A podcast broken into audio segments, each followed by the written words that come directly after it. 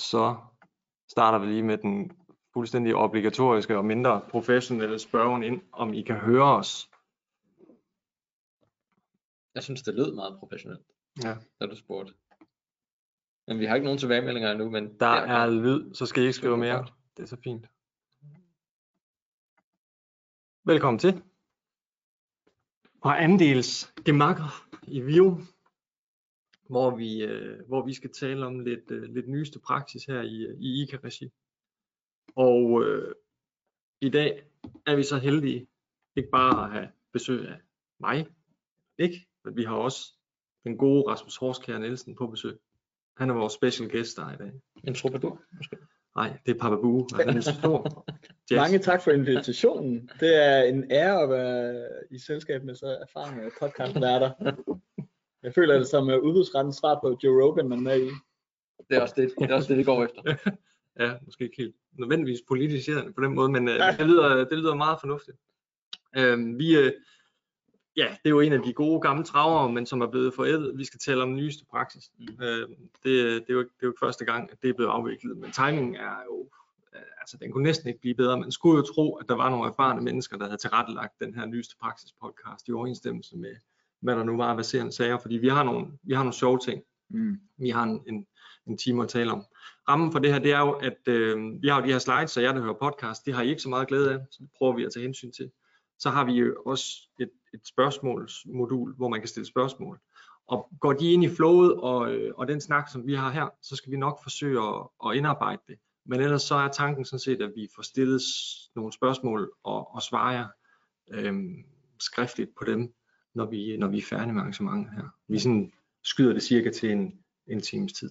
Men helt lavpraktisk, at så, så har vi svært ved at gemme spørgsmålene øh, i modulet efterfølgende. Så hvis I ikke får svar på jeres spørgsmål, så send os gerne en mail efterfølgende, og så, øh, så lover vi at følge op øh, relativt hurtigt.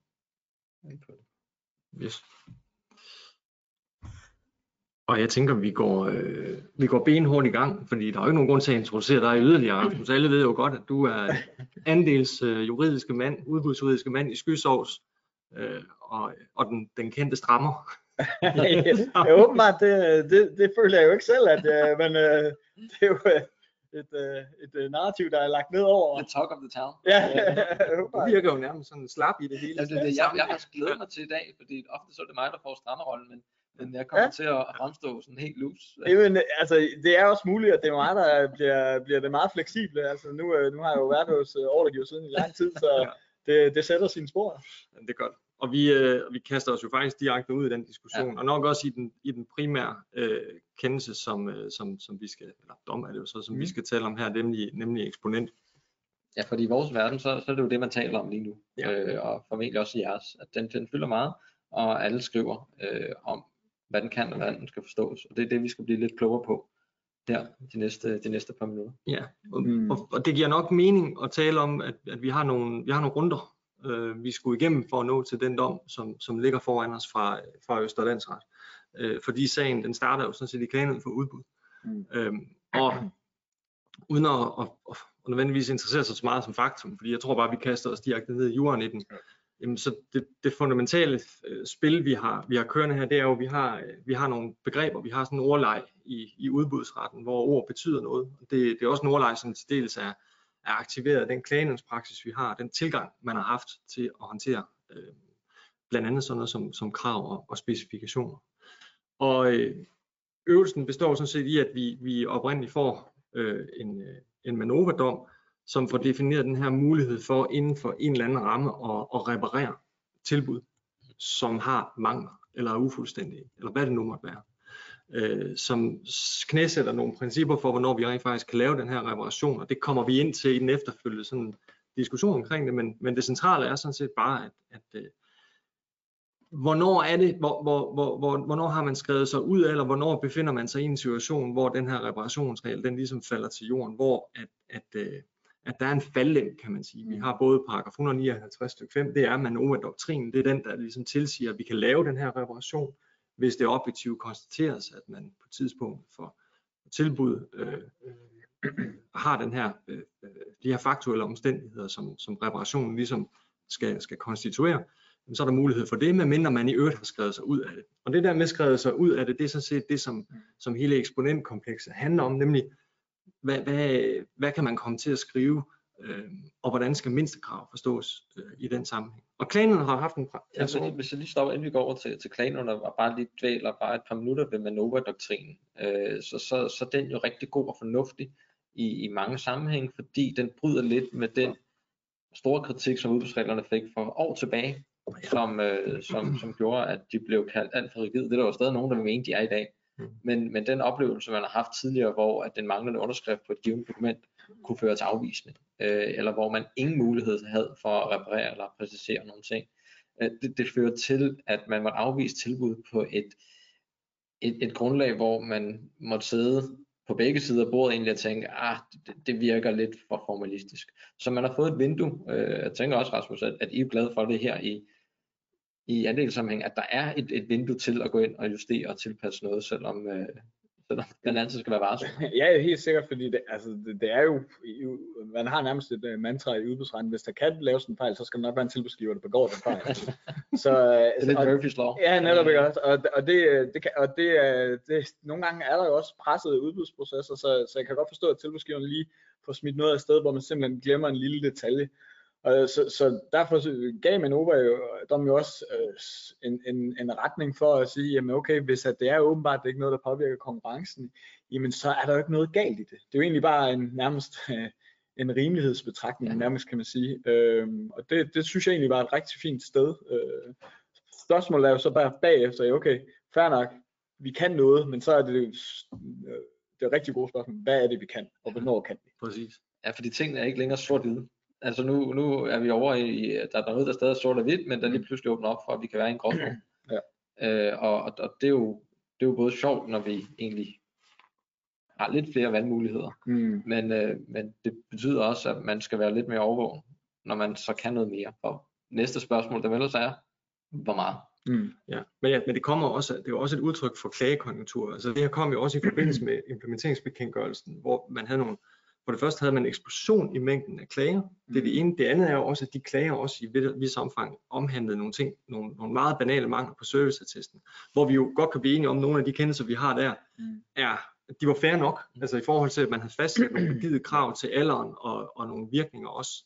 Men, men det gav også, tror jeg, generelt en oplevelse, også i forbindelse med udbudslovsudvalgets øh, arbejde, at man skulle arbejde for en eller anden form for fleksibilitet. Så introducerer man så obligatorisk mindstekravgørelse af Ja. Det, ja, ja, det, det kan vi jo, den kan vi komme ind ja, på senere, ikke? Ja, men, men der, der, det er jo relevant at huske, at man måske også skal, skal huske på, at der er jo også en situation før udbudsloven og før udbudsdirektivet, yes. hvor at der også blev krævet meget mere dokumentation. Den dokumentation skulle indleveres fra start af, alle de her ting. Ja. Så der er også på andre måder lavet øh, nogle tiltag, der skal sådan ligesom øh, mitigere de risici, der er forbundet. Ja. Så der, der er færre fejl, der kan begås, men det betyder jo selvfølgelig ikke, at, at vi helt undgår fejl. Og jeg tror, at det, som vi kommer til at tale om omkring eksponent med referencer, det er jo nok et af de steder, vi, der er meget relevant på nu, men også fremover. Ah, 100 procent, ja. Men tager vi, tager vi rundt lidt med klagenævnet, så er den egentlig sådan rimelig rimelig klart udtryk for, øh, hvad, hvad, hvad virkningen af, af samspil mellem 159 stykke 5, som er reparationsadgangen, og 159 stykke 6, hvor man så enten øh, øh med vilje eller overværligt har bragt sig selv i en situation, hvor, hvor reparation afskæres. Og der siger man jo øh, med henvisning til, til, til 59 stykke 6, at jamen, hvis det fremgår klart af udtrykkeligt udbudsmateriale, altså en udtrykkelighedsbetingelse, at har man kvaret sig med X eller Y, så bliver man afvist, jamen så bliver man afvist. Og så laver man også den her kobling med, at et mindste krav, det er jo, det er jo her, hvor den bliver mm. rigtig spændende. Øh, det her, når jeg starter med at tale om med de her besvær, som vi har øh, udbudsretligt, og så klagenhedspraksis, at det mindste krav afskærer reparationsadgangen. Og der er jo en, sådan en, en dominoeffekt til den her obligatoriske anvendelse af, af mindste krav over mm. i, i, i egnethedskravene, som, som jo så fanges af, af den tilgang til det.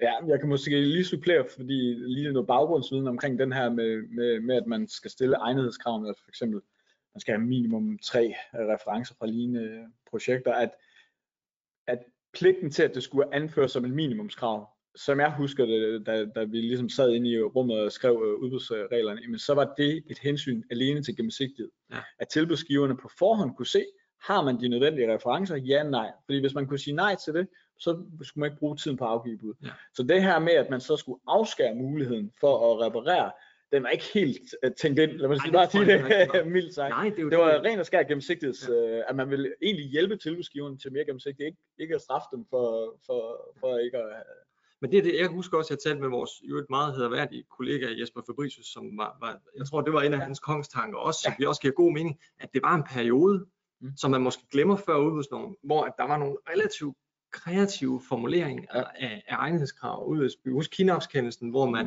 det var så i videre selektion, ikke? det her med optimal konkurrencesituation. Jeg ved godt, vi er over i selektionen der, men, men, men jeg synes egentlig også, at det tålte jo egentlig fint nok en, en opstramning. Ja. Fordi vi talte meget om det her med, det tror jeg også, vi har diskuteret, at jamen, man har over i, i tillidskriteriet, der har nogle høj grad af fleksibilitet, men, men hører det så til over i, i, øh, i egnethedskravene, i udvælgelseskriterierne? Hvordan skal det, hvordan skulle man forstå lovbemærkningerne der? Blev der strammet lidt op der? Det, det gjorde der jo nok et eller andet sted. Men hvis man går helt ind i hjertet af diskussionen, så kan man også stille sig selv det spørgsmål, hvad havde forskellen egentlig været, havde man ikke arbejdet med det obligatoriske mindstekrav lige på det her niveau? Ja. Havde det så betydet, at man, hvis der var stillet et krav om mindst tre referencer, kunne man så komme igennem med to referencer, og så kapitalisere den tredje? Mm. Nej, det kan man jo ikke rigtigt. Nej. Altså, så, så man jo sige, det er nok mere signalværdien, Ja. Mm.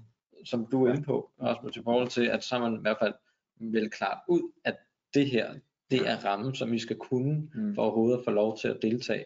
Mm. Øh, så, så det bliver lidt en, en Ja, men det, og det er jo så bare udfordringen, når man giver en klar ramme til markedet, så, så hjælper det selvfølgelig markedet, øh, hjælper tilbudsgiveren til at vide, hvad man skal opfylde, men det skaber jo så også en forpligtelse bagudrettet i forhold til ordregiveren, fordi så skal man jo have de her ting.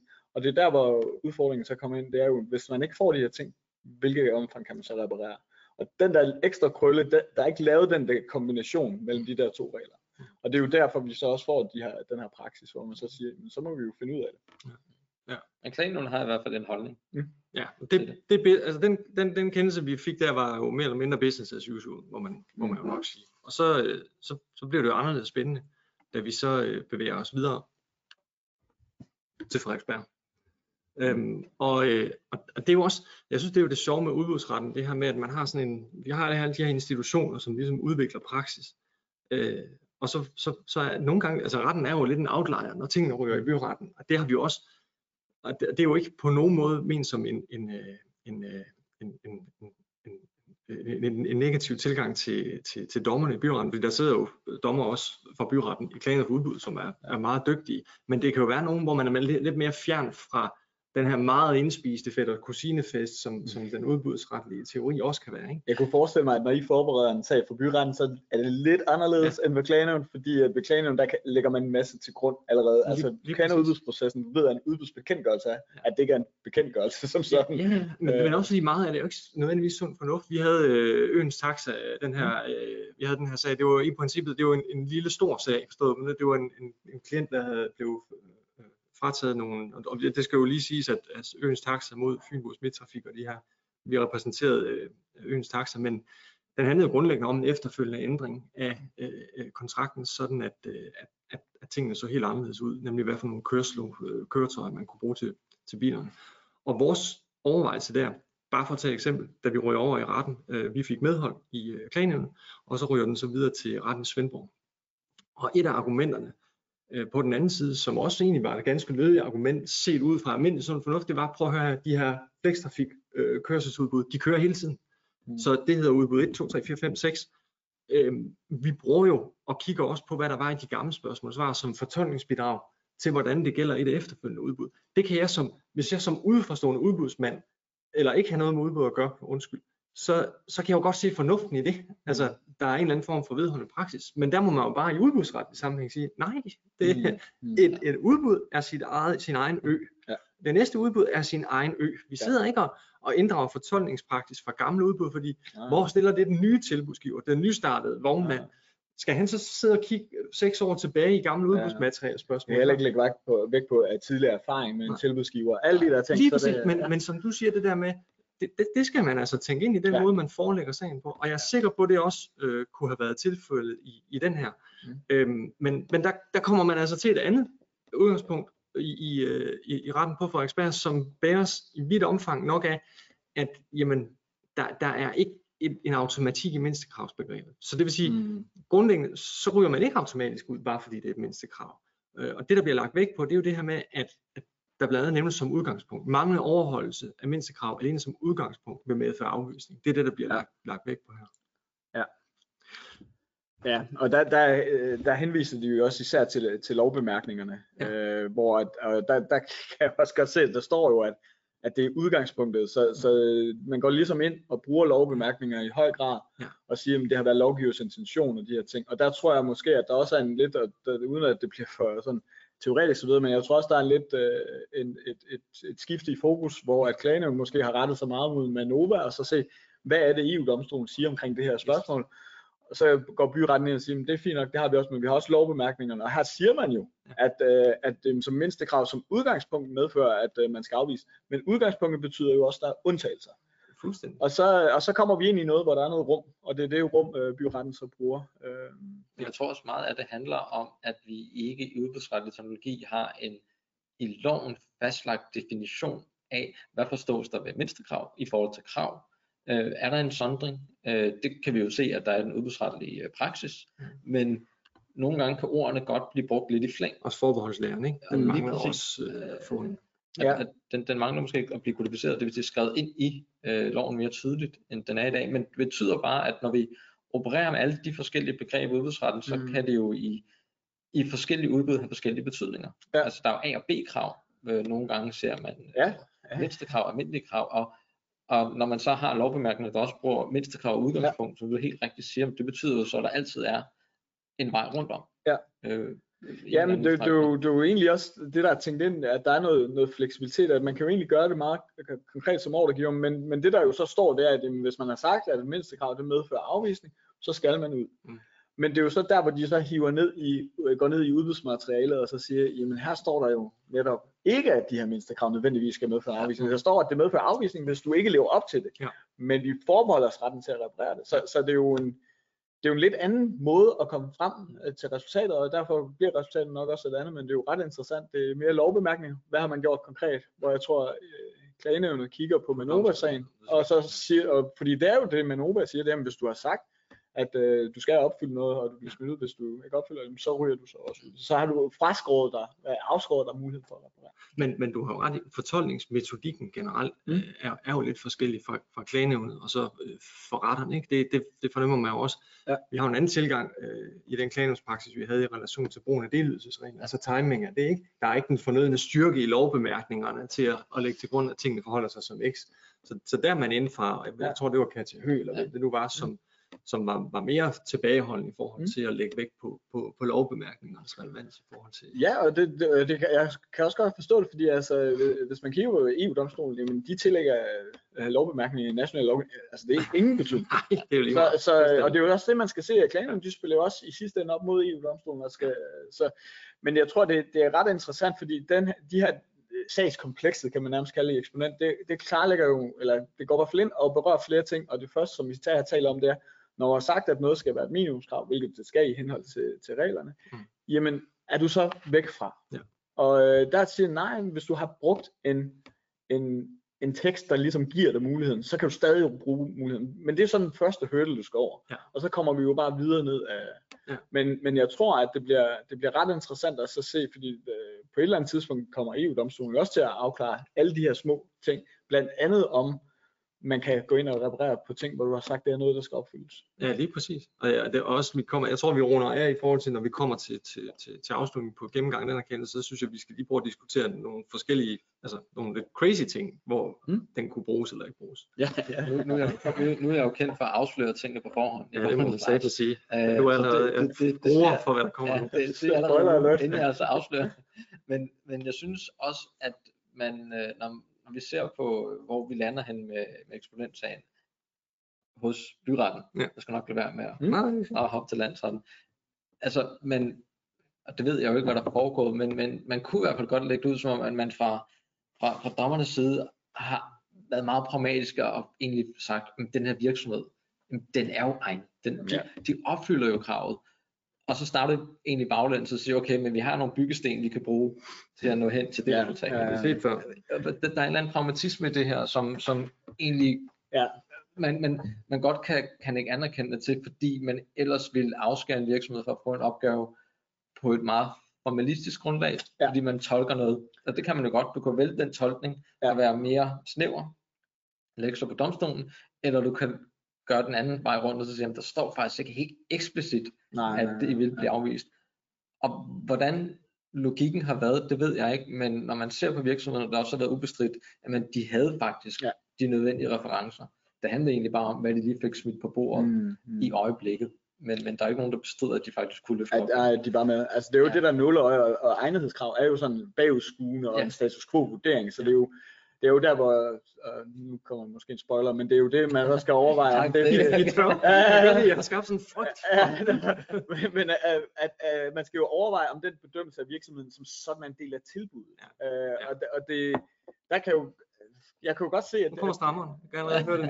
Ja, men jeg kan jo godt se, øh, at, at der, der, det kan have noget musik i, i, at man bedømmer virksomheder, og så længe du objektivt kan konstatere, at virksomheden lever op til det, og det, de har ikke fået nogen fordel, hvad er problemet så? Men objektivt er jo også et, et spændende ord, vi skal snakke om. Ja, altså, øh, ja, det er, øh, det er svært at forklare objektivt i en udbudsretlig sammenhæng. Ja, det er det, og i særdeleshed med, med noget så kvalitativt som reference, ikke? selvom Ja. det er en historisk ting, så, så, så Ja.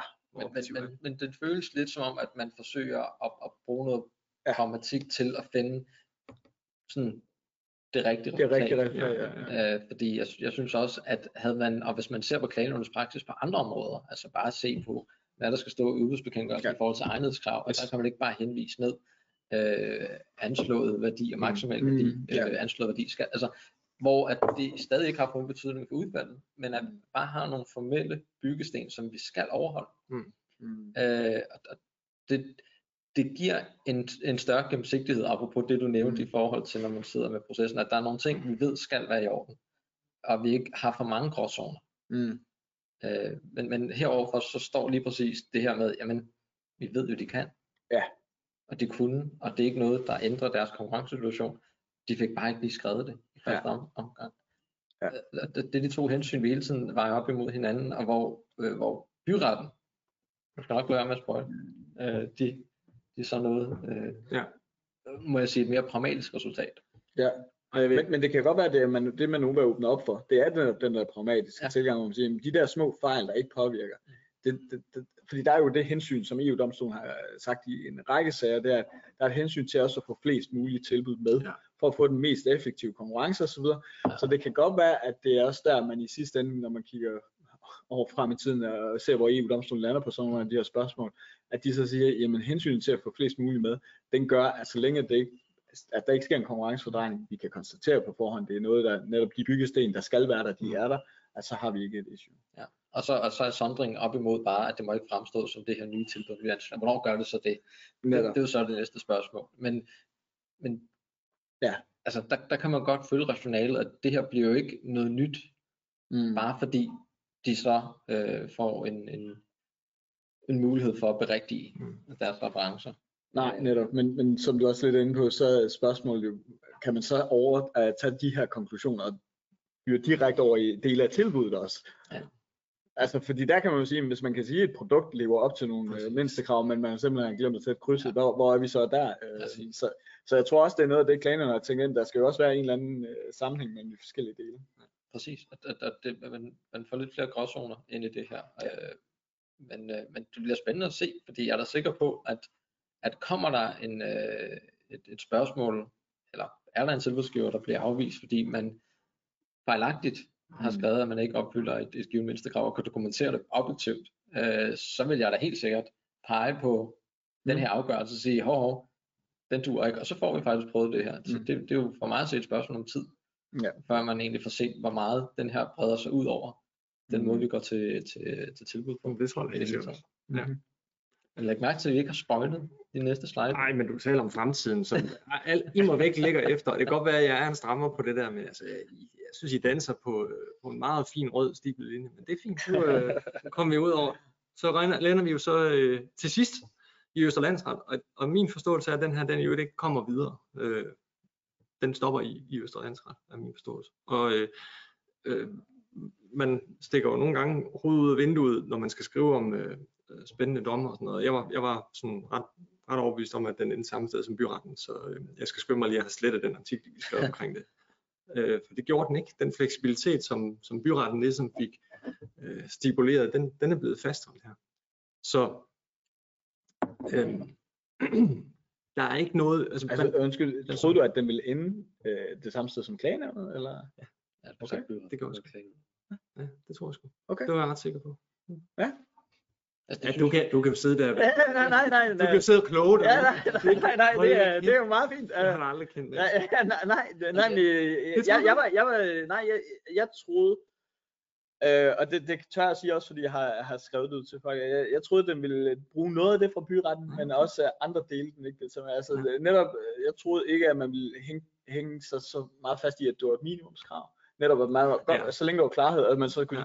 Men når det kom til at angå referencer, at så ville man være ekstremt forsigtig. Ja. Så jeg troede egentlig, at konklusionen måske ville ende det samme sted som klagenævn, men med en anden begrundelse. Den vil kontrastere med Novas øh, årsregnskaber. Det er det, du tænker på. Ja. ja. Vi går fra tal til noget mere kvalitativt. Det synes jeg også er et fair resonemang. Ja. Altså jeg, jeg var bare, jeg var sgu rimelig sikker på, fordi jeg synes, det er sådan en fast, stadig og længe anvendt praksis omkring brugen af mindstekrav. Mindstekravsbegrebet har en ret sådan stor Ja, betydning ja, i, det- i, i den ja. praksis der. Men øh, ja, så, så, så, og du gættede selvfølgelig også på resultatet, går jeg ud fra. nej, jeg vil, jeg vil sige, Rasmus jeg, vil, jeg vil sige, nej, nej, jeg, jeg vil Så jeg er den sige, jeg, eneste. jeg var nok, øh, og det er mere ud fra jo begge taget øh, fejl. Så. Jamen, det var mere ud fra sådan en, hvad, hvad, hvad kan man forvente, og der havde jeg jo nok sådan i udbudsretlig forstand forventet og håbet, at, at det var klagenævnets tilgang, der Okay. blev styrende, fordi at der er en, en klar rød tråd. Mm. Altså, mm. at vi, vi opretholder øh, den, de begreber, Mm. Som, altså forståelsen af de begreber, som vi tidligere har haft. Så når Ja. ja. vi bruger mindstekrav, så har det en betydning, at det er et mindstekrav. Ja. Øh, at, at, det at, at, man devaluerer lidt begrebet mindstekrav med den måde, man går til det på, øh, kan man sige. Fordi det har ikke, altså det er ikke et absolut mindstekrav, hvis man kan reparere på det efterfølgende. Nej. I klagenævnets terminologi, at det er noget, som afskærer umiddelbart, men, og så går man lidt væk fra, fra det pragmatiske. Men, øh, men, men, men jeg kan godt, jeg kan godt, jeg kan godt lide pragmatismen i dommen trods alt. Men altså i bemærkningerne til, til jeg sad der rode rundt i udbudsloven, da forslaget kom frem, ikke? Der- så står der et sted i udbudslovens øh, øh bemærkninger til paragraf 2, at det som udgangspunkt mindstekrav er grundlæggende men elementer. Et andet sted står der, at mindstekrav er grundlæggende men Jeg kan ikke huske, hvor det er, om det er korrigeret. Det blev jeg meget forvirret over. Så man kan sige, at et eller andet sted havde man jo allerede indarbejdet i hvert fald, øh, man kan sige, implikationerne af, af en fleksibilitet i mindstekravs fravillighed. Nu tænker jeg på efterfølgende ændringer Ja. øh, over i det tema, og ikke i, i forhold til reparation af tilbuddet. Altså, øh, jeg ved, det, det du henviser til der med mindstekrav som udgangspunkt er grundlæggende elementer, det det, der står i lovbemærkningen til paragraf 2. Ja, det er redegørelsen for uvæsentligt væsentligt. Og, Ja, og, og der, er- det der er blandt andet til det, det er netop ændring af udbudsmateriale, og den står også i noget, nej, den, og det er fordi, vi har de der VDEX og GN Resum Ja. Hvor klagenævnet accepterede, at man kunne godt frafalde et mindstekrav. ja, fordi man udvider kredsen. Det tror jeg var Videx, Ja, ja, som også er Ja. lidt kontrasterende. i Jamen det er nemlig, men, men øh, der var et ønske om, at den i de situationer, Ja. hvor det var åbenbart, at Ja. fravigelsen af et mindstekrav, der, der ville ødelægge det hele udbud, så at sige, Ja. at man, hvis man bare smed den ud, så ville man, øh, øh, det ville ikke ændre konkurrencen, men det var fint. Den blev man nødt til at, at, at bruge. Øh, det er jo selvfølgelig kun min, min øh, øh, opfattelse af det. Øh, men derfor er det også svært at bruge sådan en sætning, og så køre den over på alle andre typer af mindstekrav. Mm. Øh, fordi det, det er meget specifikt tænkt jo. Ja. Øh, så, men, men øh, jeg, jeg er meget enig i, at, at jeg tror, at, at der er noget, der er egentlig noget, noget synergi i, at hvis man bruger mindstekrav et sted, så skal det have samme betydning. Og, jeg, og det er jo der, der, hvor du nok også fanger mig lidt, fordi jeg vil jo have, have lidt svært ved at sige, at man bare skrev i forhold til kravspenge, at det her det er mindstekrav, men i øvrigt har I mulighed for at reparere på de her Ja, mindstekrav. Det er jo absurd, ikke? Ja, netop ikke. Og så er det sådan, jamen, så har vi forskellige typer af mindstekrav, og det, det, det, det Og der bliver allerede rådet rigeligt rundt med begreberne. Ja. Krav, mindstekrav, ønsker, A og B-krav, og hvad det nu Ja. er. Men jeg tror, for at binde, øh, inden vi Ja. lige perspektiverer, så for at binde, binde sløjfen på, Mm. på, øh, på, på, på Østlandsdam, så, så for mig at se, at der er en, en betoning af utryggelighedsbetingelsen. Ikke? Så Ja. det vil sige, at der skal Ja. ud også fra gennemsigtighedsprincippet og hensynet til tilbudsgiverne, så skal det jo fremgå udtrykkeligt, at man afskriver sig muligheden fra det. Ja. Har det nogen betydning, synes I? Jeg, jeg synes, at det er noget råd. Jeg havde det også lidt sådan med retten i Roskildes dom i forhold til øh, Christine Hardam, det at man henviser til gældende, altså det der allerede gælder, ikke? Man skriver også i, i, i byretten, at jamen, der er jo blevet henvist til reparationsadgangen i, i 159 stykke 5. Synes I, det er så væsentligt? Altså det, det er jo gældende ret. Øh, Jamen det bliver, det bliver det vel nødt til at være i den her situation, fordi hvis udgangspunktet er, at, at når noget er anført som mindste krav, så har du fraskåret dig muligheden. Så hvis du skal bruge muligheden, så bliver du nødt til at, at, at skabe en anden type gennemsigtighed. Ja. Så det vil sige, jamen det er mindste krav, Ja. men vi kan også reparere. Så du skaber både udgangspunktet og undtagelsen. Og, jeg, og der hvor jeg vil hen med det, det er jo så set mere konkret. Nu har vi fløjet lidt rundt i det, Mm. men det er, når man så skal lave sin sæt udbudsbetingelser, så, så skal vi have alle, hvad skal vi så have alle fleksibilitetsbestemmelser.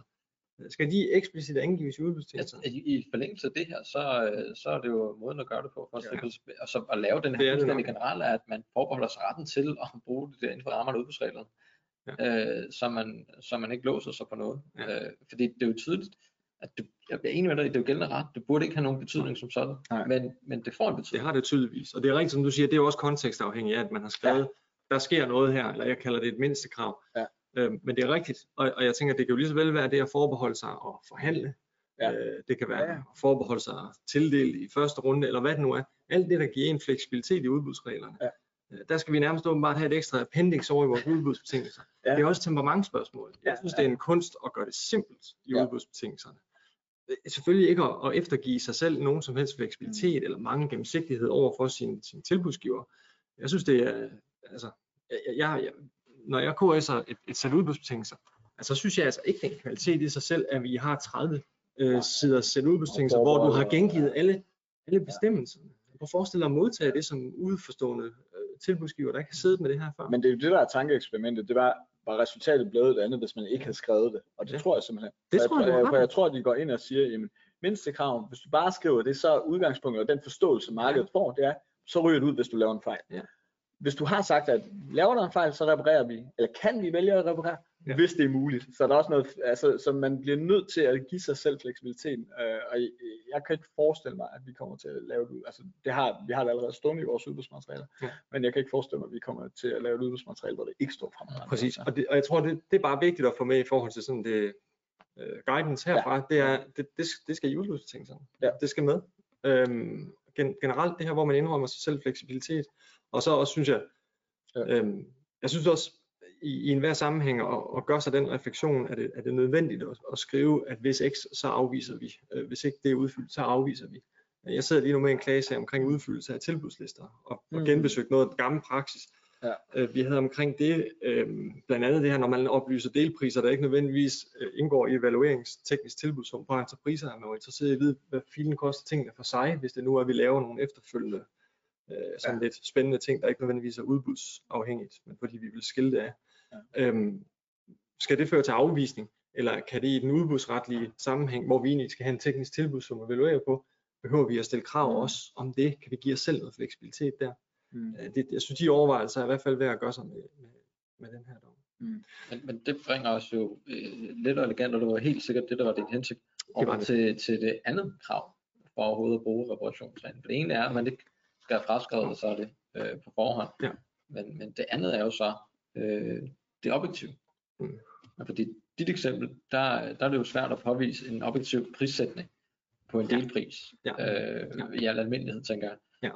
Men, men det er jo sådan det andet, som der bliver lagt vægt på her, det er, at jamen, der var ikke nogen tvivl om, Nej. at de kunne det. Det var objektivt konstaterbart. Ja, det er rigtigt. Og jeg tror, det, det er som bare for, for de, der sidder og måtte sidde og lytte, øh, så, så har vi fundet Manova frem, og bare lige kigger på, øh, på et, et par præmisser derfra. Der er masser af spændende ting i, i Manova, som man kan perspektivere til. Men, men jeg har markeret øh, 32 og 39, blandt andet det her, at, at eksempelvis, og det er jo igen blandt andet, det kan være andet, det er jeg godt klar over, men man nævner det som værende de åbenlyse indholdsmæssige Mm. fejl.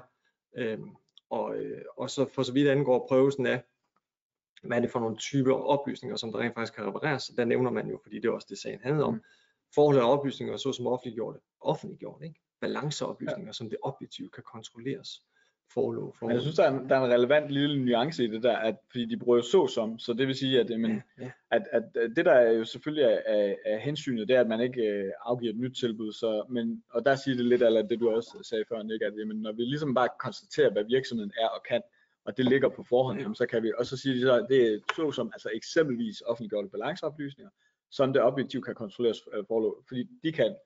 Men, men der er der nemlig en anden, øh, en anden dom, der er senere end den her, hvor man går, lige går ind og skærper det, og så Det er siger, at det kun er øh, oplysninger, så objektivt kan kontrolleres forud, forud for udløbet af fristen. Det. Så det vil sige, at EU-domstolen har faktisk været nede og sige, jamen, det er ikke nok, at, at oplysningen måske er i, i, i hovedet eller, et eller andet, på en eller anden måde, men den, den skal foreligge. Og der synes jeg, at øh, og det, det, det er sikkert også noget, øh, har taget med, men der er en lille, måske ikke en diskrepans, men der er i hvert fald noget, hvor byretten lægger jo vægt på, at vi har det her case-bibliotek Mhm.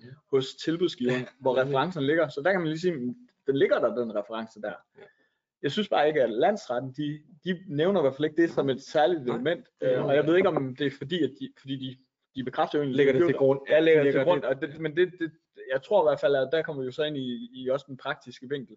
Okay, fair nok, hvis vi har sagt, at vi kan reparere, Ja. men hvornår kan vi reparere? Ja. Og skal der ligge det her case-bibliotek? Jamen, det, er jo- det er jo det. Og der, det, her, det jeg kender jeg, ikke, jeg er jo lidt overrasket. Jeg kender ikke så mange tilbudsgiver, der har et decideret case-bibliotek, hvor du kan tage lige nøjagtigt, og så bare jeg tror godt, man kan sige, for så vidt angår mange tekniske rådgivere, at så sidder Ja. ja. de jo, fordi de hele tiden har et flow af, af, af referencer, der skal sendes ud til Ja. ja. andel og prækvalifikationsansøgninger her og der, så har de nok mange af dem i et centraliseret arkiv, hvor, hvor man kan hive dem hen. Men Men Man de kan bliver jo også- tilpasset nogle gange. jamen, det, er, jo- det er jo det, og det er jo kvalitativ oplysning. Ja. også. Ja, netop. Så du kan, jo, du kan jo godt gå ind og sige, jamen, hvad, hvad, altså, hvilken objektivitet har det? Er jo ikke, jeg kan huske, når vi talte om vakuumsmodel og et, et, et, en pengeboks og Ja. ja. alt det der øh, snak, vi havde dengang med alle de her modeller.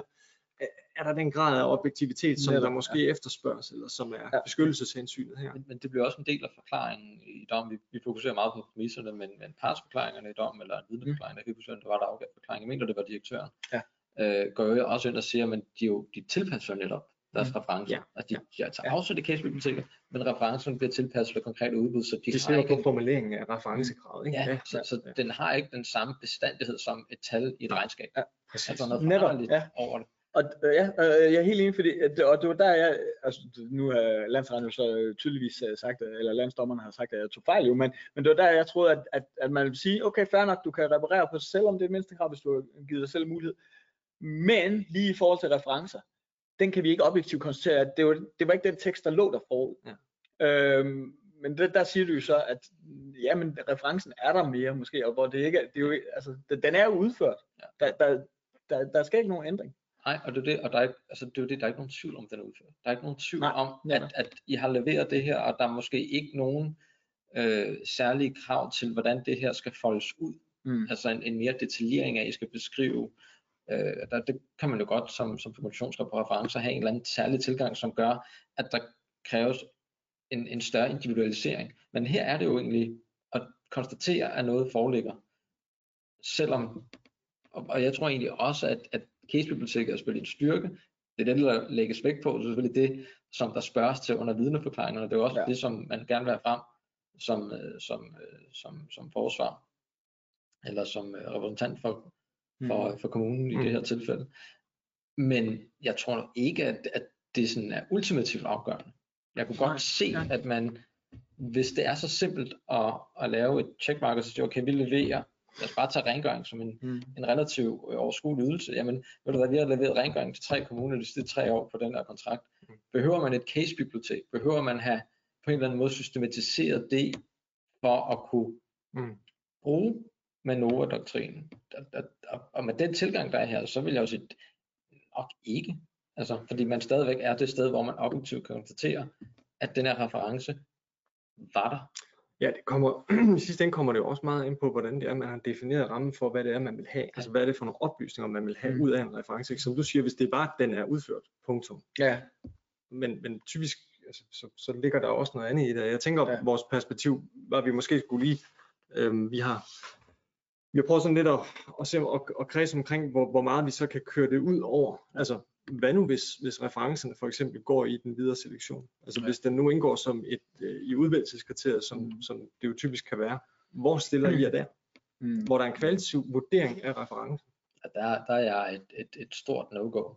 Øh, fordi det, det er for mig at se øh, det sted, hvor man kan udvælge sine referencer for at stå bedst i en konkurrence. Øh, og der, der kan det godt være, at man har fem referencer opfylder krav, men hvilke af de fem udvælger du for eksempelvis at være de tre, som der efterspørges. Så der, der, der vil det med, med, med større ret kunne sige, at der har haft en betydning for udvælgelsen. Mm. Hvis, øh, Ja. hvis, øh, hvis man har en reference. Øh, så, så det vil jeg være meget bekymret for. Hvad tænker du? at skulle, øh, skulle så. Så, Ja, jamen, øh, jeg kan godt følge det, men, men jeg tænker jo, altså, det her, det kommer jo, du kommer ikke til at kunne reparere på en reference, der indgår i udvælgelsen. Det er jo, så det er jo for at komme over baren af minimumskravet. Og så er spørgsmålet, at hvis du har fire referencer liggende, men de har krævet fem, og så får du mulighed for at få den der femte med, så vil det jo også indgå i udvælgelsen. Men så tænker er det der, du så tænker? Men jeg tænker, øh, hvis du nu øh, tager fire referencer, der kræves fem, og du har faktisk seks, Nå, så får du faktisk ja, muligheden for mulighed at for at vælge, okay, hvad for en vil, Ja. vil så, altså det vil være en ny ansøgning, fordi jeg har valgfriheden mellem at gøre noget. Det bliver ikke lige så objektivt, at jeg bare skal, skal sætte et flueben for at komme over, Mm. men det har betydning for, hvordan jeg så lander i det videre forløb. Ja. Øh, så der vil jeg være, der vil jeg være mere bekymret. Så man får en fordel i tid til at have længere tid til at overveje, hvad for nogle fem man tænker, der passer lige til. Ja. Lige ja. præcis. Altså, der er i hvert fald noget, som gør, at, at din ansøgning bliver anderledes. Eller der Ja. er forskellige veje, din ansøgning kunne gå. I det her tilfælde, Mm. så, så var der kun én vej at gå. men hvad er det for en manøvrebetingelse, der dræber den for dig så? Fordi det er jo, det er jo formentlig ikke udtrykkeligheds øh. Nej, men at det, det reelt set kommer til at fremstå som en ny ansøgning ja, på den måde. øh, i det tilfælde. Okay. Ja. Øh, og så, så, så, så går den ikke videre af det. Og, og der efterlades det jo rigtig fint øh, mange steder med, at øh, hvornår er det så en ny ansøgning? Det er konkret vurdering.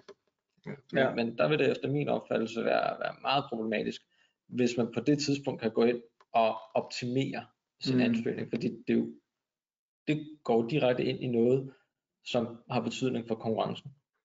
Og det var jo så måske også på det næste, jeg ligesom har stillet, det er, at hvis vi nu har vendt den om, eller vi har mere øh, light udbud som sådan, hvad hvis, hvad hvis underkriterierne rent faktisk de facto handler om historiske forhold? Altså hvis nu CV'erne og referencer nu indgår i tildelingskriteriet, Ja. ja. så bevæger vi os jo ud i et nyt regime. Hvordan ser I det? Altså, jeg, jeg, er nok, øh, jeg er nok ikke mindre stram. Nej, Øh, ja, jamen, øh, jeg, jeg, jeg er jo også enig i, og der, der er jo også noget, landsretten lægger vægt på, hvorvidt at det indgår i evalueringen. Altså, så, så de er sådan ligesom siger, hvis det indgår i evalueringen, jamen det er ikke noget, de tager stilling til, men det er jo nok fordi, at øh, det også siger, jamen så er det jo fremsættelse af et nyt tilbud, hvis Ja. du får mulighed for. Og det er også der, især i forhold til evalueringen, du er jo ikke ukonditionsmæssig. Nej. Hvis det er, at du bare laver en dårlig, et dårligt, eller kommer med et dårligt CV. Øh, og det er, jo, det er jo faktisk det, der er mange øh, tilbudsgiver, der siger, Nå, men altså, I kender os jo. Vi har, vi har ikke skrevet af, af alle de gode erfaringer Ja, her ja. for os, fordi I kender os. Ja.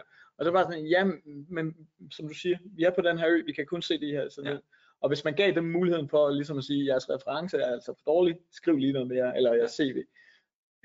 Det vil være et nyt tilbud, vil jeg også sige. Så, så jeg, jeg er egentlig meget på linje, men, men det bringer måske også den der tråd over så til udvalgelsen, som du lidt siger, at hvis der skal være en, Ja. en, en synergi mellem de der to elementer. Altså jeg, vil- jeg vil sige, jeg, jeg tillægger faktisk Case-biblioteket ret stor betydning i det her. Fordi det er også den måde, jeg kan se, hvor øh, landsretten og også byretten kommer udenom ESA-projektdommen fra EU. Fordi der var der jo et spørgsmål, kan vi hente, kan vi hente de her referencer ind? Hvor EU-domstolen siger, nej, nej, I kan ikke hente referencer ind. Men jeg kan jo godt se, at når man ligesom gør det lidt til en, et årsregnskab, der jo bare ligger der, Ja. Og det du også nævner, hvis man bare har en liste, Ja. jamen så kan man måske godt, men- det forudsætter, at vi kan jo se, at den ligger der, og det forudsætter et casebibliotek. Og der synes jeg, den der øh, bemærkning, du havde om, jamen, at man altid tilpasser det, at den synes jeg kan være, nemlig det der vilkår. Netop. Ja. jeg vil være meget nervøs for faktisk, at hvis at vi siger, at de har referencen længe, men vi har jo selvfølgelig tilpasset den i væsentlig grad til jer. Men hvor, Ja. ja. hvor systematiseret skal det så være? For det Ja, er det næste netop. spørgsmål, fordi man vil jo en eller anden, man vil altid kunne sige, at jeg har jo min, min mailstruktur på en eller anden Ja. måde, så jeg har, øh, hver kunde har jeg en, en mappe for. Mm. Øh, at, at, at det er også nok. Altså, Ja. hvor, hvis man tillægger det betydning, så skal man jo også ind og forholde sig til, hvor systematiseret det skal være, hvor endeligt Ja. det, det kan skal være. Øhm, Og men, det er jo her, der ligger uh, er en spændende betragtning, fordi der ligger jo en dom, hvor der er øh, en, en, øh, en, en, en ret i et andet medlemsstat, der har spurgt EU-domstolen, altså stillet et præjudicielt spørgsmål omkring netop der, hvor de har afvist, eller de har en tilbudsgiver, der ikke havde indsendt de relevante referencer, og så har de så sagt, kan vi indhente deres referenceliste. Og der, øh, den bliver så kørt på domstolen, og de spørger simpelthen EU-domstolen og siger, vi, vi ved ikke, hvad svaret er, fordi i ESA, der sagde jo, man må ikke indhente referencer. Så har vi Manova, der siger, at vi må godt indhente nogle oplysninger. Må vi det her med referencer? Så, så det bliver jo ret spændende, hvis EU-domstolen øh, ligesom tager den, så får vi jo et svar på det. Men jeg er ikke sikker på, at, at det nødvendigvis vil, nu prøver jeg nærmest at holde fast i mine oprindelige, kan vi, jeg er ikke sikker på, at landsrettens øh, at det, det er nødvendigvis, så jeg vil nok også stadigvæk være lidt tilbageholdende. Altså, det skal nok være nærmest i en listeform. Eller sådan Det tror jeg, jeg tror bevisproblemet her er jo lidt den samme øvelse, som vi havde, når det kommer til at få defineret varekoden i et sortimentsudbud, som jeg sagde Ja. før med pengeboksen, Mm. eller som vi har brugt meget tid på i forbindelse med de her IT-systemudbud med brugertests, altså at du har sådan mere en subjektiv øh, måde at kigge på et system Ja. øh, efter tilbudsfristens udløb. Der, er Ja. Den der bevisusikkerhed, jeg tror det er helt rigtigt, at hatten bliver hængt på den krog her Ja. i, i Østerlandsret, og derfor så er det altså ikke en ladeport for mig at se til Nej. reparation det her. Det der- kan vi slet ikke der er ikke nogen tvivl om, at grunden til, at vi taler casebibliotek, det er fordi, det var det, vi gerne ville have frem. Ja. Så der var jo en, en, Ja. en, en, en klar, at nu havde vi det her, og lad os prøve at få det brugt Ja. bedst muligt, for at komme over i, at det er lige så objektivt som et regnskab. Altså det er jo det, man har, har ønsket at gøre, Ja. øh, selvom det ikke er. Ja. Det, det er ikke en oplysning, jeg trække fra offentlig hold. Nej, det er det, men, men jeg vil også, altså, jeg vil, altså, det er jo det der er det øh, gode spørgsmål her. Hvor meget åbner det så? Ja. Åbner det mere, eller, ja, altså, jeg vil nok stadig være ret forsigtig. Øh, men, men man må jo også sige, at hvis der er nogen, der har et casebibliotek liggende, altså skal man overveje det? Jamen det skal man jo. Hvis, altså, hvis det er noget, der kan give en bedre konkurrence, effektiv konkurrence, så skal man jo også afveje de forskellige hensyn, og så se på, jamen er det her, vi, vi så tør gå ud og tage den chance, det næsten altid vi vil være, Ja, og, så, og så prøve at få, få med. Og der er jo hele tiden byrden i det her, der også er, jamen, når man så har det her, altså når man, når man som kommune sidder, eller som, som I som forsyningsselskab sidder, og får den ansøgning ind, eller det tilbud ind, gider man så bøvlet? Altså gider man Mm, Lige præcis. Klagesagen, byretssagen og landsretssagen, Ja. for at holde fast i en tildeling? Eller Vi kan jo altid man, låse dem ud. Vi kan altid låse dem ud, for det, det er Ja. jo det, vi står for. Ja. Så Ja. og jeg synes, det er fedt, at den er der, den her sag, for det giver os noget at tale om. Det er jo det ene. Ja. Vi kan have det, vi Ja. ja. om det. Men, men den, den kaster også lidt lys over, hvor, hvor rammen går. Men der er også bare en, altså, en, en virkelighed, der hedder, hvor meget, hvor mange risici vil vi tage? Der, og G4S Post Danmark har fortalt os, at vi, hvis vi har set et godt tilbud, der bare desværre er ukonditionsmæssigt, så kan vi jo i vidt omfang godt aflyse et udbud med den begrundelse i forventning om at realisere den besparelse ved Ja. genudbud. Jeg ved godt, at man ikke må argumentere for genudbud. Det er super træls. Men stadigvæk, det er værd tage med. Jeg Ja. tænker, at vores tid dikterer, at vi Ja. kaster os over EG-kendelsen. Øhm, den kommer her. Øh, også ret, øh, så relativt tæt på, på, på, på dugfrisk. Øh, som er måske, øh, som egentlig også handler omkring, øh, ja, i hvert fald mindstekrav, det, det, det er på, men som er mere måske lavpraktisk i forhold til, hvordan vi får specificeret ydelsen.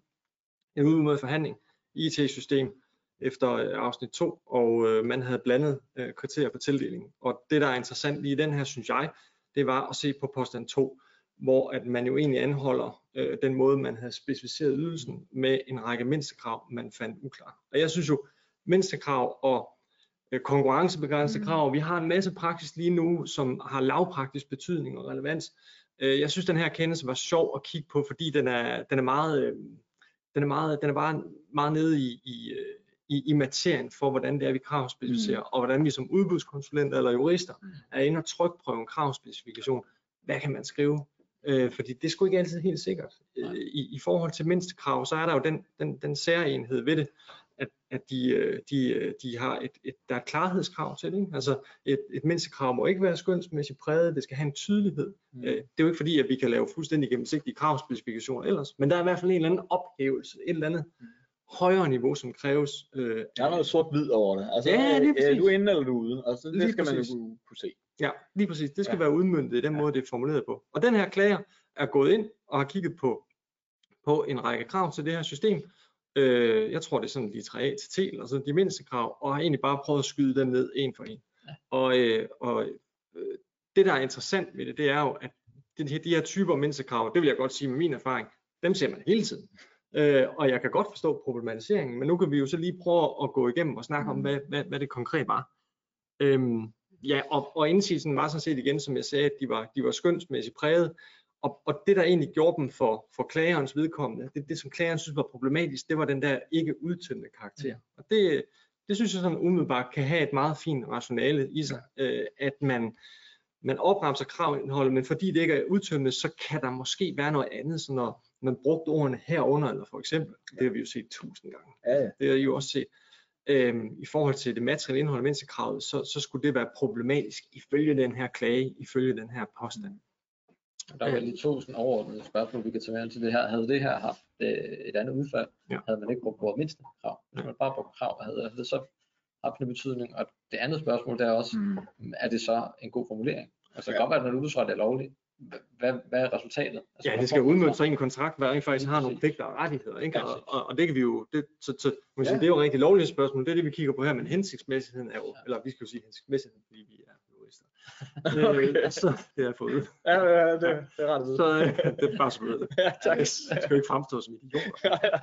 så, så, øh, så, så ligger der jo selvfølgelig, som du siger, Nick, et, et super meget ræson i også at, at, at, at kigge på, om det overhovedet skal hedde et, Ja. ja. et krav om menneskekrav.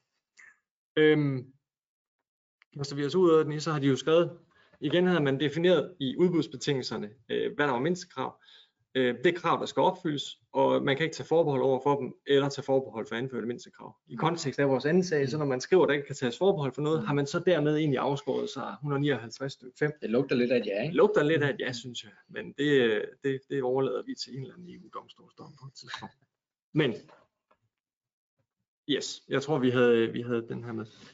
Og, og hvis vi bare lægger ud, en af dem, det handler om regulering, og det er nok egentlig den, der sådan er, er skældsættende for det og, og definerende, det er, at man har sagt, og det ser vi jo hele tiden, vi skal udbyde et eller andet, vi måske ikke har den helt store forstand på, Mm. øh, og, øh, og vi skal bare være sikre på, at det er compliant. Så vi skriver noget med, at det skal overholde alt gældende lovgivning, nuværende og senere, og det kan man også diskutere kommercielt, hvis det er dansk uddannelse eller noget andet øh, ladestand, eller hvad det er, hvor man har en dynamisk lovgivning. Hvor bebyrdende kan det være i kontraktforløb? Det er det ene.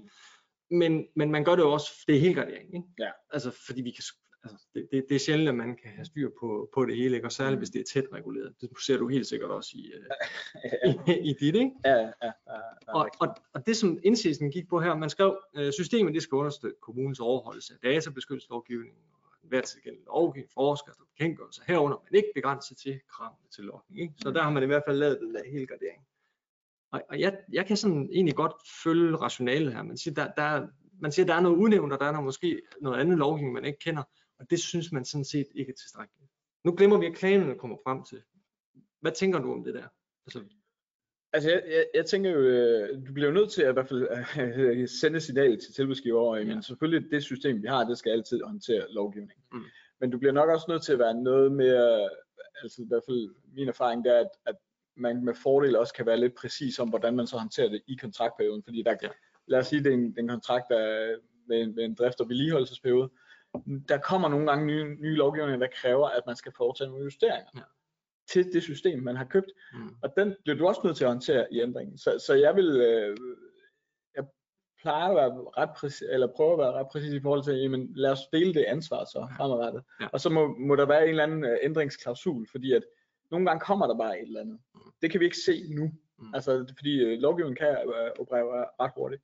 Så, men, men man bliver jo nødt til, at jeg tror, at alle kontrakter har den her Ja, klausul. Lige præcis. Altså, jeg kan ikke huske, og det, det, man, bliver, man bliver nødt til at have det, fordi på et eller andet, hvis nu man finder ud af, at systemet det overholder ikke reglerne, så skal man jo kunne pege ned i kontrakten og så sige, Ja. hey, det skal, det skal systemet. Men det du slutter af med, det er jo netop også at sige, at den er sort-hvid. Fordi ja. Ja. jeg kan jo netop pege på Ja. leverandøren og sige, det, Det er gældende lovgivning. Det er Ja. gældende Ja. lovgivning.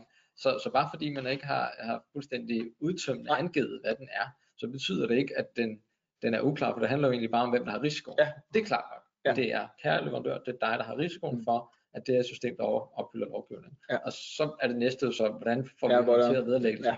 Det kan man jo gøre på mange måder. Man kan jo sige, det er dit ansvar. Men, men Eller- i det, i det lys er den jo faktisk udtømmende, fordi Ja. ja. det er gældende lovgivning, hverken Præcis. mere eller mindre. Ja, jeg, jeg har det på samme måde, og, øh, og, og dermed klagenævnens præmis på den her var jo også netop, at for eksempel herunder betyder jo ikke nødvendigvis, at der ligger en eller anden form for ubekendt masse, Nej. men, men det centrale her er, er bare, at der, der kan objektivt set komme anden lovgivning, og det må I tage højde for, den prisusikkerhed, der er i det. Eller som du siger, ja. helt rigtigt, så må man lave en eller anden form Ja. for deling og risiko, en eller anden form for håndtering. Det er jo nok det smarteste kontraktuelt. Ja, men, men, men fordi at når man så har den der bare stående, Ja. ja. øh, som mange har, jamen så er det jo også, man må forvente et pristillæg oveni, fordi at så er det dem, der tager ansvaret, og de, men det er måske også bedre til et marked, der kan sige, men hvad kigger vi ind i? Mm. Er der noget, vi skal håndtere? Problemet er så, hvis man får en leverandør, der ikke lige har tænkt over, så kommer der en stor ændring, og så skal man til at diskutere det. Ja, lige præcis. Øhm, Fuldstændig rigtigt. Og, og, så jeg tænker, der tror jeg, vi alle sammen er, er Ja. nogenlunde på linje omkring den, at, at det vil kunne du, også selvom jeg automatisk har en eller anden form for allergireaktion, når det kommer til, til, til herunder. For eksempel, jeg kan, jeg kan, nemlig, jeg kan, jeg kan godt se resonemanget i den, men så synes jeg jo, der kommer en anden en øh, her i driftsættelse. Og det mindste krav omkring i driftsættelse, der skriver de, at leverandøren skal sætte system i drift med konverteret data fra Frederikshavn Kommunes nuværende Mm. system, hvor det der er relevant. ja. Ja. Øhm, og, øh, og, og indsigelsen går på, at det, det er uafklaret, det, det er ikke udtømmende anført omfang af konverteret data. Det er det, som, som, som indsigelsen går på. Hvad tænker I om den her? Altså, jeg synes, den, den er jo klart øh, mindre sort-hvid, end den vi lige talte om. Ja. Men, øh, men, men er, det, er det nu, jeg skal trække konkret vurderingskortet? Åh, Gud. Og så sige, jamen, hvad, altså, Hvis det er det bedste, så tror jeg, vi springer dig over, og så tager vi PPD'en derovre.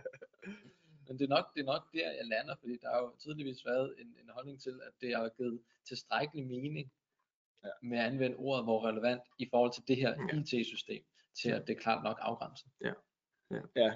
Men, men man er ikke helt glad for det, vel? Altså, man kan ligesom se ind i den Du der... ville have reageret på den. Ja. Altså, jeg, jeg er enig i det, du siger, Ja. men du havde reageret på den, hvis du havde fået den. Ja. Det, og, og det havde jeg også. Ja. Det, det havde jeg. Jeg havde, jeg havde spurgt ind til, kan vi, kan vi være mere præcis, kan vi Ja. være mere udtømmende i forhold til det her, kvalificere, hvad relevant betyder Ja. et eller andet. Men det er også fordi, vi er nogle trælse typer, der jo, Jo, netop kigger er og ser, hvad, hvor, hvor Jamen. står vi bagefter, når kontrakten er? Ja. Så siger de, at vi vil gerne have konverteret det her data, og så siger kan vi kræve det? Ja, yeah, nej. Altså, fordi vi vil sige, at det ikke er relevant. Vi vil sige, at det er relevant, så har vi et problem. Ja. Så, men, men igen, altså, som du siger, det, det er jo ikke altid, man kender alle detaljer af systemet, og hvad der lige skal. Så. Men jeg synes, det du siger er en god lakmusprøve i forhold til, altså vi laver det her for at nå et resultat, en kontrakt, der skal foldes ud. Så, så en ting er, hvad vi kan leve med øh, udbudsret, en anden ting er, giver det mening, og der synes jeg, det er en Ja. god lakmusprøve at sige, kan vi pege på leverandøren og kræve, at Ja. vi får det her, Ja. og hvis svaret er nej, så skal kravet måske præciseres. Men jeg synes, det er interessant det her med, fordi klagenævns kendelse, jeg tror ikke, vi behøver ikke gå mange flere, fordi det her, vi havde lovgivningsdelen, og så den her, og så mange af de andre mennesker der noget var, det samme. der var en, øh, Okay. Ja, det er den der med, for eksempel, var det ikke, eller Øh, eventuelt opstået fejl i systemet. Sikkerhedspatchen. Det skulle vi have forberedt hjemme fra det her, nej, Nick. nej, nej. Så jeg ikke sidder her. Ja, Åh vil du lige nej, ned? været ødelagt. Nej, vil du lige skåle ned, ja. Ja, den her, jeg synes, Åh. den er fantastisk øh, på, på mange vedere kanter. Åh, ja, okay. øh, fordi den, den sådan, eks, sådan eksponerer, eksponent, ja, hvis ikke. Men nej, nej, den viser i hvert fald sådan, for mig at se meget tydeligt sondring mellem, hvad der er udbudsretligt er lovligt, Ja. i forhold til, hvad der er hensigtsmæssigt. Ja. Fordi leverandøren kan her sætte et, et checkbox, øh, eller en, en checkmark og sige, ja, ja, vi har en brugeradgangsstyring. Ja. Jeg tror lige, vi skal, fordi det er en podcast, Nå, det her sorry, også, ja. vi skal lige sige, at er mindstekravet lød, leverandøren skal tilbyde en bruger og adgangsstyring. Øh, og, og, og Det jeg, er ret sort-hvidt. Ja, Det men, synes- men det rammer jo også hovedet på sømmet, fordi at, at altså, du kan gøre, gøre rigtig mange ting, der er lovlige, Ja. men du skal jo gerne have en udbudsproces, der både er lovlig og Ja, klog. ja. Og den her, den, den øh, rammer jo nok Den første kasse, ned, men, ikke? øh, men ikke nødvendigvis Lige anden præcis, kasse. og, og, og, det er jo det, vi har ofte, fordi vi sidder, hvor vi sidder, bliver inddraget i processen, Mm. men, øh, men man skal ikke være for enøjet i forhold til, at det kan godt være, at det går, og man får medhold. Ja. Men bliver, bliver dem, der skal bruge det her, glade for en brugeradgangsstyring, som måske, altså der er jo ikke nogen krav til den, den skal bare være der. Ja. Det, det er det, der er sådan bare. med forbehold for, jeg har ikke set kravspækken, det kan være noget, der ikke er kan mindstekrav, sagtens som være, definerer det. ja. Men ja, det, det, i princippet, i den rene version, så har Ja. du fuldstændig ret. Og det kan sagtens være, som du siger, at øh, kommunen har detaljeret det andet sted, men Ja. der, der er i andre udbud tilsvarende krav, som jeg har set, hvor man ikke har detaljeret nærmere, Ja. Ja. Hvad, der, hvad der forstås. Og, og det er lovligt nok, det, mm. det er jeg enig i. Mm. Men klagenævnet vender faktisk i overensstemmelse også med, med, med indklagets synspunkter, jo faktisk øh, klagers synspunkter på hovedet. Fordi det kendelsen egentlig går ind og siger, det er, jamen når man, når man, når man for eksempel, øh, når, man, når man siger herunder, når man siger blandt andet, eller hvad det nu er, uden at, at angive noget udtømmende, så er det jo ikke nødvendigvis et, et spørgsmål om, at det skal blive skønsmæssigt. Tværtimod er det et forsøg på at eksemplificere, og dermed præcisere, hvad det er, mindstekravet kan angå. Men blandt andet herunder for eksempel vil jo altid følges af et fortolkningsbidrag. Ja. Ja. Så mindstekravet bliver vel sprogligt definitorisk fortolkningsvenligt, Mm. og, og, og man kan jo sige, hvad er det vi efterspørger her? Vi kan jo ikke lave fuldstændig detaljerede Nej. mindstekravspecifikationer, det er jo komplet umuligt. Men det er i hvert fald et synspunkt her, som, som jeg synes er fint præciserende og også opblødende i forhold til måske den strammertilgang, man kan have til, hvordan et mindstekrav skal være opfyldt. Altså Mm. at for eksempel blandt andet herunder jo sådan set kan bidrage til klarhed, Ja. men accepterer også som underliggende præmis fortolkning, altså Ja. i mindstekravet. Jeg synes, det var interessant i forhold til noget, jeg gør, når jeg sidder med tillidskriterier. Og jeg sidder, jeg, jeg er ramt af nogle kendelser, øhm, som, som jeg i hvert fald har meget indflydelse, når jeg sidder og kigger på tillidskriterier og underkriterier, Mm. at, at, øhm, at man skriver, øh, man skriver øh, ja, hvad det nu kan være, at det er ergonomi, herunder. Ja. Øhm, jeg vil jo gerne have delkriterierne udtømmende. Ja. Øhm, eller, så vil jeg, eller så vil jeg gerne have, at de bare står. Det vil sige, at jeg lægger vægt på her ergonomi, Ja. og så ikke så meget mere. Nu er jeg jo stået ved sted med en kendelse, hvor at, øh, man jo nærmest skulle skrive ingenting. men men, men øh, det var jo også kontekstbaseret. Ja. Men, men jeg, jeg synes, at, at øh, hvor jeg før, jeg, jeg, jeg var meget reagerende over for underkriterier, hvor man, hvor man skrev, at vi lægger vægt på det her, herunder, for så ikke at sige det udtømmende. Mm. Og det var fordi, jeg var bange for, at jeg på den måde begrænsede mig selv i, hvad der var ud over det der herunder. Mhm. Øh, jeg, jeg ved ikke, om man kan oversætte det, når vi formulerer underkriterier, til at vi faktisk øh, heller ikke skal være bange for at bruge blandt andet, og for eksempel, når vi gerne vil nævne eksempler på, hvad, Ja. vi lægger vægt på under et givet kvalitativt underkriterie. Ja, Ja, men- men alburum, at den lige også være større der, fordi der skal vi ikke være så sort-hvide. Nej, der er det det, er der er lidt mere. Men jeg tror, det, det er jo den, der, der, der er meget godt summeret op i forhold til tidligere praksis, hvor at det var decideret øh, skønspræget om det opfyldte mindstekrav. Yes. Det er det jo bare ikke her. Der siger man, at du skal opfylde noget. Vi har så prøvet via eksempler at præcisere, hvad det er, du skal opfylde. Yes. Det skaber så, som vi også har talt om, den begrænsning af, at så er du sikker på, at de eksempler, du nævner, bliver opfyldt, men du er ikke sikker på, at måske nogle andre dele, som du kunne Nej, tænke lige dig. præcis, hvad du ellers får. Ja, og det er jo der, hvor det bliver lovligt kontra klogt og alle de her ting. Men jeg synes, det, Nå, det sorry. spændende spørgsmål der, hvad, hvad gør man så, når man skal skrive sin kravspæk? Øh, og der tror jeg igen, at vi arbejder med tommelfingerregler, hvordan kan man teste at det her, sådan, kan, kan stå som udbudsretlig prøve, og der, der synes jeg i forhold til den her kendelse, der skal man prøve at se på, kan kravet bestå, uden at man bruger ordene herunder, blandt andet giver det mening. Ja. Ja. Øh, og hvis svaret er ja til det, så, så er, er de her ord bare eksemplificering. Ja. Men, men kravet kan, kan holde sig i sin, sin, sin Ja, helhed. og, og, meget og den konkrete vurdering falder under den der almindelige bonus model der hedder almindelig oplyst normalt på passende tilbudsgiver. Ja. Øh, vi kunne forstå kravet. Ja. Øhm, det, det er jo sådan det, der, der er grundlaget. Jeg synes også, jeg synes det er vigtigt. Jeg, jeg har lavet sådan tidligere sådan en lille sammenholdelse, som jeg altid vælger at tage frem, øh, når det handler om mindstekrav. Det her med den, det der arbitrære, der ligger lidt i fortolkningen af tingene. Mm. Og det, det er sådan meget sat op med grønne og røde farver her nu, ikke? og det er meget kontekstuafhængigt, at jeg har taget de her kendelser på, men lige nu sidder vi med en slide, der sådan viser, at at kalde noget holdbart og normal håndtering, Mm. det kan rummes i klarhedskravet til mindstekrav, men det kan antistatisk ikke.